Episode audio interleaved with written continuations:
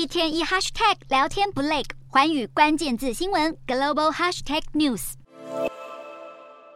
专注的将加了松露的优格酱挤进甜筒饼干当中。这位是来自黎巴嫩的米其林名厨吉姆。松露是高级法式料理中不可缺少的经典食材之一。不过，世界上却有一群人正为了这个珍稀又昂贵的食材，冒着生命危险。近期，叙利亚正逢沙漠松露的采收季节，对于不少生活困苦的当地居民来说，这是个难能可贵的商机。而叙利亚当地居民采摘松露之所以必须冒着生命危险，则是因为松露生长的沙漠当中遍布着许多地雷，这些地雷则是当地的极端组织特意挑在松露采收季时提前埋设，目的就是要造成伤亡。除了埋设地雷之外，不久前伊斯兰国的恐怖分子还骑乘摩托车直接对采集松露的民众开火，而这个行动也导致了高达五十三人死亡。只是即便如此对当地贫困的居民来说，为了养家活口也别无选择。虽然昂贵的松露，他们这辈子可能都没机会尝上一口，却还是孤注一掷，冒着生命危险也要采收。